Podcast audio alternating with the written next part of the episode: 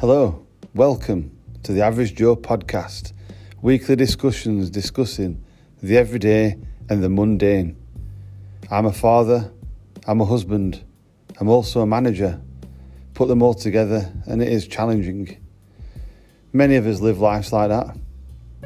Often we don't talk about it enough, but many of us are walking among superheroes. Those that have just dropped off the kids at school, exhausted, then walking for the train in the drizzle, in the rain. These people make the world tick. We don't talk enough. We don't discuss the, discuss the challenges enough. But I'm telling you, there are treasures and inspiration in the lives that we live. We just need to talk about it more. If you can be anything, be kind.